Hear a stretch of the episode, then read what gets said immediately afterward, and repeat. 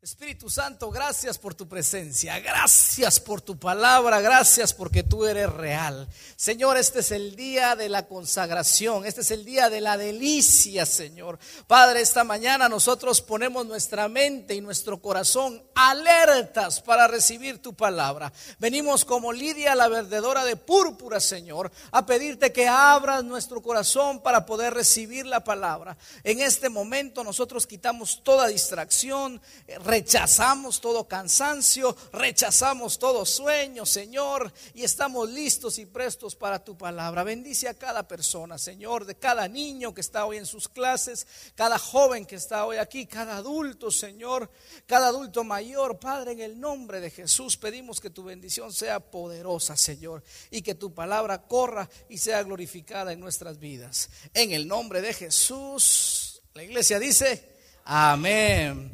Puede tomar su lugar, diga a la persona que tiene a su lado, no te vayas a dormir.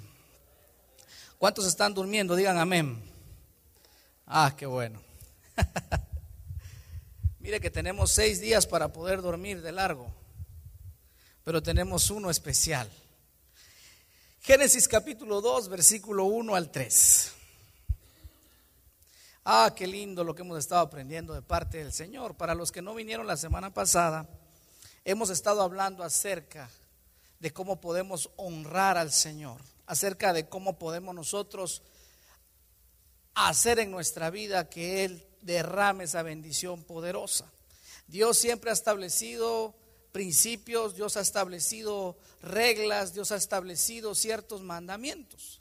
Hay cosas en las cuales Dios nos dice, tú puedes escoger, escoge el bien o escoge el mal, te aconsejo que escojas el bien. Pero hay ciertas cosas que Dios ha dicho, esto es mío, me pertenece. Y la semana pasada hablábamos acerca del día de reposo. Diga conmigo el día de reposo. Mira, vaya conmigo, Génesis capítulo 2, versículo 1 y verso 3. ¿A cuánto les gusta reposar? Digan amén. Ah, qué bueno el reposo, ¿verdad? Génesis 2 del 1 al 3 dice: fueron pues acabados los cielos y la tierra y todo el ejército de ellos. ¿Qué se acabó? ¿Qué obra finalizó? Los cielos y la tierra y todo el ejército. Bueno, y acabó Dios en el día séptimo la obra que hizo, y reposó el día séptimo de toda la obra que hizo. ¿Cuándo reposó? El día séptimo. Y bendijo Dios al día séptimo y lo santificó. ¿Qué día bendijo Él?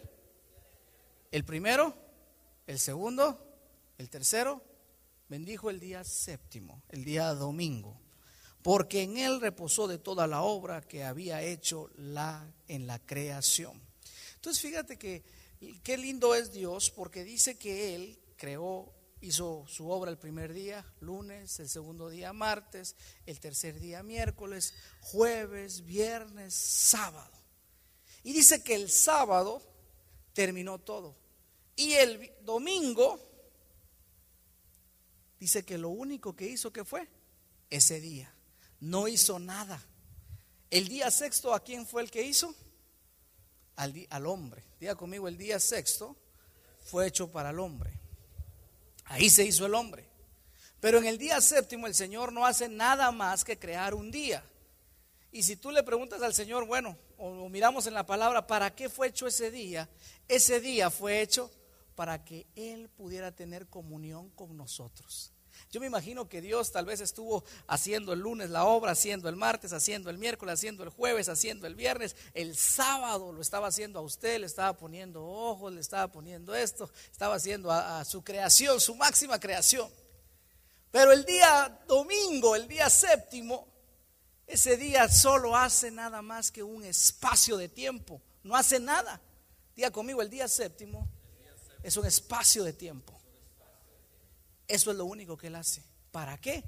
Para que podamos tener perfecta comunión con Él.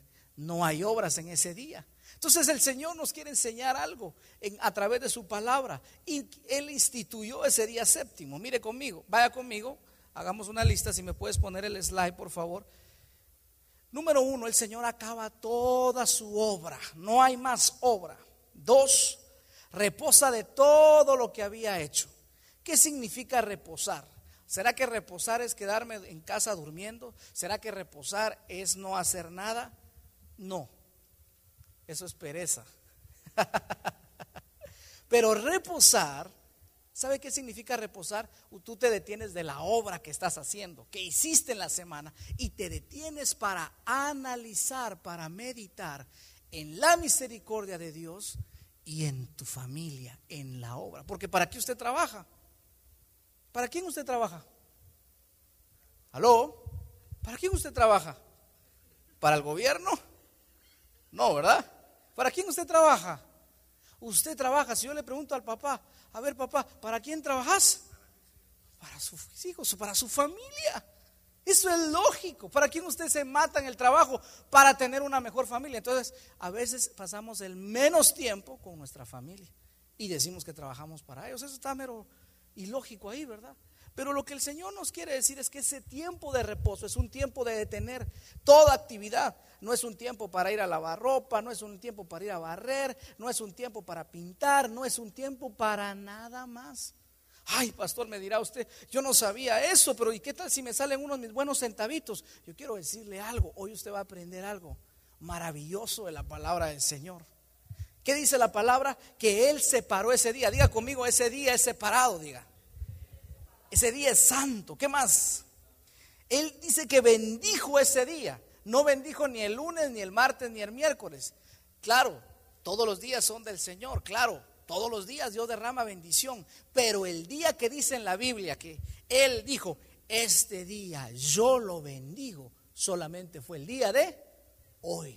Hoy es un día de bendición, quiero contarte. Hoy es un día donde Dios derrama una misericordia grande y sus oídos están abiertos, especialmente el día de hoy.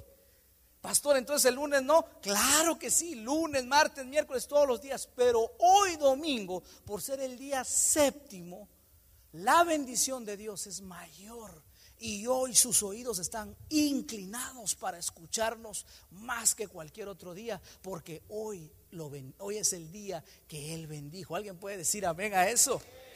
Y tal vez usted dirá, ala, pero todo lo que hice en la semana, sí, es cierto, pero hoy es el día de Él, no el nuestro. Por lo tanto, Él puede hacer lo que Él quiere porque es su día. ¿Alguien dice amén? Ah, yo me gozo por eso. Éxodo 20, capítulo 8, verso 11. Ah, pero terminemos de ver, ¿verdad? Lo santificó, o sea, lo apartó. Eso significa santificar, apartar. Y además lo consagró para Él. Diga conmigo, el día domingo no es mi día, es el día de Dios.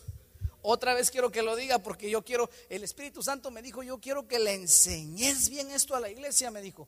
Porque si alguno de ellos no lo santifica, vos te vas al infierno, me dijo el Señor. Ay, no, padre, está bien, dije yo.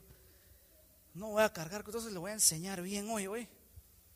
Diga conmigo, el día séptimo, el día domingo, es el día de mi Señor, no es mi día. Amén. Él fue lo que lo bendijo. Entonces ahora sí, vamos a Éxodo 28. Esto el Señor lo hizo como un mandamiento. No lo pensó, no dijo medítalo, aquí sí no. Aquí Él dijo, esto es dentro de los 10 mandamientos. Como dicen los americanos, mandatory. No se puede discutir eso. Acuérdate, versículo 8, del día de reposo para santificarlo. Mire, como que ya en aquellos tiempos ya se le estaba yendo la onda a la gente, ¿va? Porque el Señor dice, acuérdate, no se te vaya a ir. Acuérdate que ese día no es tu día, es mi día. Acuérdate de qué? De apartar, de santificar el día de reposo. Verso 9, subráyelo en su Biblia. 6 días trabajarás y harás toda tu obra. En esos 6 días hay que hacer todo lo que hay que hacer en esa semana. Más el séptimo día es de reposo para Jehová tu Dios. ¿Para quién? No hagas en él obra alguna, tú, ni tu hijo, ni tu hija, ni tu siervo, ni tu criado, ni tu bestia, ni tu extranjero, ni la que está dentro de tus puertas, nadie. Porque en 6 días hizo Jehová los cielos y la tierra, el mar y todas las cosas que en ellos hay, y reposó en el séptimo día. Por tanto, Jehová bendijo el día de reposo y lo santificó. Entonces, mire qué lindo esto, porque en esos 6 días el Señor hace la obra y luego en uno se detiene. Quiere decir que nosotros, tomando ese modelo, debemos de planificarnos para hacer las cosas. Pastor, pero ¿puede haber alguna emergencia? Claro que sí.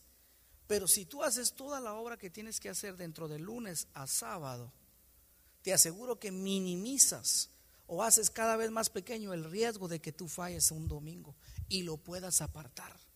Yo le contaba a usted que los judíos, porque esta ley se la dieron a ellos primero, ellos guardan mucho ese día. Ellos lo celebran el día sábado. Nosotros no somos sabatistas porque nosotros somos cristianos.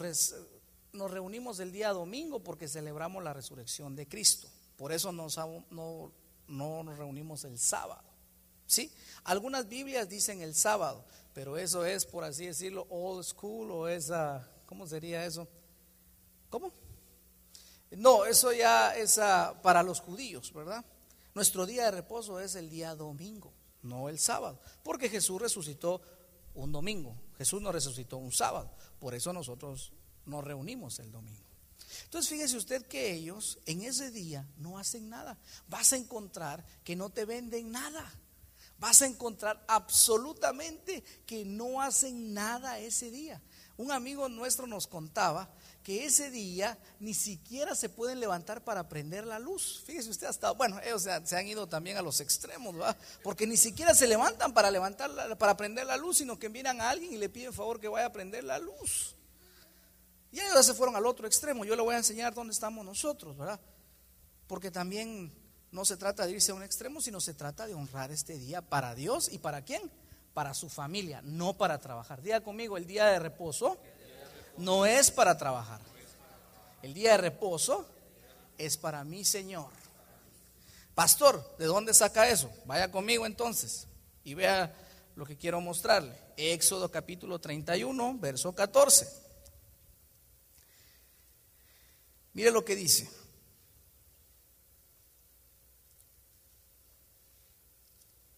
Así que guardaréis el día de reposo porque es santo a vosotros. El que lo profane, de cierto morirá. Le enseñé la semana pasada que profanar significa volverlo común. Eso es profanar. ¿Cómo así, pastor? Profanar es como que usted tenga algo especial para usted, pero de repente ese especial para usted se lo da a todos, pues. Es como que usted tenga una taza para tomar café solo de usted, pero de repente alguien dice: ay, necesito darle de beber al perro, y agarra la taza y el perro toma de ahí. De ahí viene el gato y toma el gato de ahí, ¿verdad? De ahí viene su suegra y también toma de ahí su suegra. Ya lo profanaron, ese ya está, tomó todo el mundo, ¿verdad? Eso es profanar, se vuelve común. Lo que era solo santo, apartado para usted, ahora ya es de dominio propio, ¿verdad? O de dominio público, mejor dicho. Eso es profanar. Dígale a la persona que tiene a su lado: cuidado con que profanes el día de reposo. Entonces mire lo que dice la palabra: ese día el que lo profane morirá, porque cualquiera que hiciere obra alguna en él, aquella persona será cortada de en medio de su pueblo. Y otra vez nos vuelve a decir lo mismo: 6 días se trabajará, mas en el 7º día es de reposo consagrado a Jehová. Diga conmigo: consagrado. Cualquiera que trabaje en el día de reposo ciertamente morirá. Entonces aquí es donde viene algo tremendo, porque usted puede decir: bueno, yo me voy a trabajar el día domingo, y puede salir. Pero ese día lo único que va a hacer es que va a consumir más sus fuerzas, y ese día lo único que va a hacer es que los 6 días que pudieron haber sido de bendición económica, como usted no guardó el 7º día, se arruina todo. ¿De dónde saca eso usted, pastor? Éxodo 16, 22. Vaya conmigo a Éxodo capítulo 16, verso 22. Esto a mí me llama tremendamente la atención.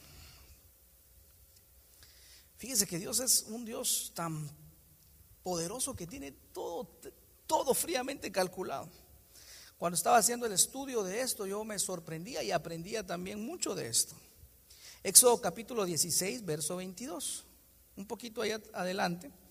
Y mire lo que dice: En el sexto día recogieron doble porción de comida, 2 gómeres para cada uno, y todos los príncipes de la congregación vinieron y lo hicieron saber a Moisés. Él les dijo: esto ha dicho Jehová, mañana es el día santo de reposo, el reposo consagrado a Jehová. Lo que habéis de cocer, cocedlo hoy. Lo que habéis de cocinar, cocinadlo hoy. Lo que tengas que hacer, hazlo ahora mismo. Y dice: mañana hay que guardar el día de reposo. Y ellos guardaron hasta la mañana según lo que Moisés había dado, y no se engusanó ni hedió. Y dijo Moisés: comedlo hoy, porque hoy es el día de reposo para Jehová, hoy no lo hallaréis en el campo. 6 días recogeréis el maná, mas el 7º día es de reposo, en él no se hallará. Entonces mire usted, Dios empezó a proveer el maná gratis para todos. Dice que el maná era como una hojuela de maíz con miel. De ahí le copiaron los de Kellogg's, copiaron ahí la receta. Sí, es cierto, de verdad se lo digo, los de Kellogg's agarraron de ahí de la palabra eso, lo copiaron. Esos son bien copiones usted. ¿De dónde sale una hojuela con miel? La primera vez, sí, la Biblia lo dice, una hojuela con miel. Entonces alguien dijo: yo voy a hacer una y me voy a ver, y hizo plata con eso y se volvió millonario. Por eso usted y yo deberíamos de leer más la Biblia, aprenderíamos más, tendríamos mejores ideas. Entonces dice la palabra que Dios empezó a dar el maná, y entonces les dijo: 6 días van a recoger el maná, solo para ese día, pero el día sexto van a recoger, ¿cuánto? Doble. Y dijo de una vez: el 7º día no vayas a salir a recoger nada. Ese día no se recoge. ¿Qué día? Ese día no es de trabajo. Ese día vas a recoger más y lo vas a consagrar para el 7º. Eso fue lo que dijo. Ahora, ¿qué cree usted que hizo la gente? La gente dijo: pues si ya recogí doble, ¿verdad?, voy a recoger más. Y dice la palabra que hubo gente que el día 7º salió a buscar para ver si encontraban algo. Lo mismo que nos pasa a nosotros. Voy a ir a ver si me salió mi trabajito por ahí el día domingo, ¿verdad? Y usted se va, se gasta toda la gasolina, va a llamar a fulano, mengano, nadie le contesta, y usted se le va todo el día, y al final del día ni hizo nada, se gastó toda la gasolina, terminó cansado y terminó bien fregado. ¿Sí o no? Hace algún tiempo le dije a una persona: ¿y cuánto te van a pagar por el día? Me pagan a 7 por 3 horas, que son caballos de la iglesia y todo. Saco como 20, 30 pesos. Digo yo: por 20, 30 pesos tirar la bendición de Dios no vale la pena. Y Dios lo que dijo aquí en su palabra es: ese día van a recoger doble, el día sexto. No van a salir a traer, a ver qué sale. Cada vez que tú y yo en el día sexto, el día 7º lo agarramos para ir a ver qué sale, nos va mal. Mire lo que dice la palabra. Dice que hubo gente que salió, mire, verso 26: 6 días recogeréis, mas el 7º día es de reposo, en él no se hallará. Y aconteció que algunos del pueblo, ¿qué hicieron? Salieron el 7º día a recoger, ¿y qué? Y no hallaron nada. Y Jehová le dijo a Moisés, ya bien enojado el Señor, mire que lo dice: ¿hasta cuándo, no queréis guardar mis mandamientos y mis leyes? Fíjese que esto es bien tremendo, porque aquí en Estados Unidos son los primeros que dicen: hay que trabajar, y el día domingo es un día igual que los demás, hay que trabajar. Pero usted y yo no podemos caer en eso, porque usted y yo hemos sido llamados a ser de bendición, hemos sido llamados a ser de prosperidad, y la verdadera prosperidad es la que esta da el Señor. Por eso el Señor dice: yo te voy a proveer en esos 6 días, para que en el 7º estemos, ¿qué?, tú y yo juntos. Esto es lo que usted tiene que creerlo. Usted tiene que creerlo y decir: Señor, yo creo esa promesa. Porque si no, entonces usted va a terminar cansado, va a terminar agobiado, va a terminar y va a ver que su dinero no le va a rendir. No le va a rendir, sus fuerzas no le van a rendir. Hay cosas que el Señor, como le decía, nos ha dicho: eso es mío. El diezmo, Él dijo: eso es mío, yo te voy a bendecir. Usted da el 10%, y el 90% que queda, Dios lo bendice para que te rinda ese día, esa semana, y te rinde el dinero. Es mejor un 90% bendecido por Dios a que un 100% que no esté bendecido y que no te vaya a alcanzar. Es lo mismo el día de reposo. Es mejor 6 días que estén bien trabajados y un 7º día bien descansado para el Señor, a que te pasen matando 7 días y al final no le veas fruto, ni en tu casa, ni tengas paz, ni tengas salud, ni tengas gozo, cada quien por su lado. Para eso no fue la vida que Dios nos dio. Dios dio principios y dijo: eso me pertenece a mí, eso es mío. ¿Alguien puede decir amén? Entonces fíjese usted que hubo gente que salió. Yo le enseñé la semana pasada de una compañía que ha sido muy famosa acá. ¿Cómo se llama? Chick-fil-A. ¿Así cómo se llama? Chick-fil-A es la cosa. Chick-fil-A. Es que lo que pasa es que se me confunde el alemán con el inglés y el español, entonces la pronunciación es un poco difícil. ¿Usted entiende eso? La cosa es que esta empresa no trabaja los domingos. Todas las empresas trabajan domingo, pero Chick-fil-A no trabaja el domingo. Y es la compañía número 2 en distribuir el pollo en Estados Unidos. Son multimillonarios. Si usted se acerca a la página website, se va a dar cuenta que el dueño tiene una colección de carros. Dice que tiene hasta el carro de Batman, imagínese usted. Y él dice: nosotros aunque no trabajemos el domingo, jamás podríamos quebrar, porque Dios nos bendice. Mire qué tremendo. Ese es el nivel al que Dios quiere llevarnos, porque Él estableció cosas, leyes que son para Él.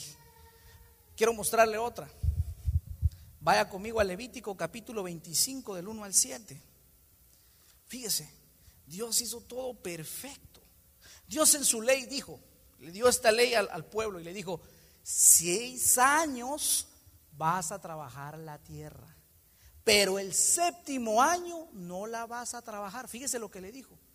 Ese 7º año vas a dejar que la tierra descanse. Fíjese, le voy a decir algo. Pregúntele a un agricultor, pregúntele qué sucede si no hace descansar la tierra de estarla cosechando. Los ciclos de vida. Usted le puede preguntar esto a un ingeniero agrónomo. Los ciclos de vida de la tierra son 6 años. Al 7º año usted no puede cosechar nada, porque si usted cosecha, arruina la tierra y ya no sirve, ya no produce. Dios le dijo al pueblo: 6 años vas a cosechar, pero al 7º año le dijo: no quiero que coseches nada todo ese año. Ese año, si nace algo, ese año, si de la cosecha que te quedó nace algo, lo dejas para que la gente que venga, los indigentes, las bestias del campo, lo pueda agarrar. Pero ese año no lo vas a cosechar. Mire, léalo conmigo.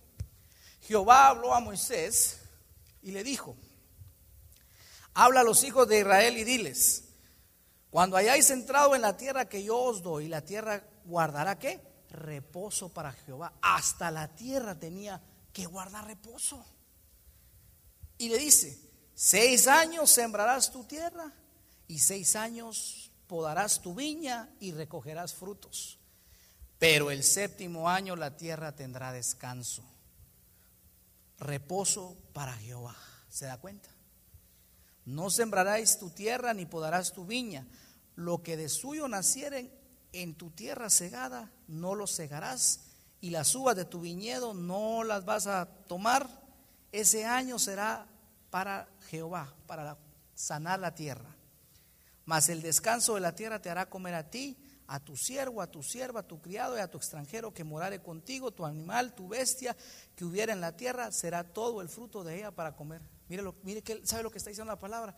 Ese año no vas a cosechar, y ese año esa tierra te va a empezar a dar para que no trabajes. Mire qué lindo. ¿Se da cuenta cómo era esto? ¿Y sabe qué hizo el pueblo de Israel? No lo hizo. La próxima semana vamos a ver qué le pasó. Tuvieron, si usted multiplica esto es 7 años por 50, son 400 ¿qué? 30 y algo. ¿Cuántos son? 3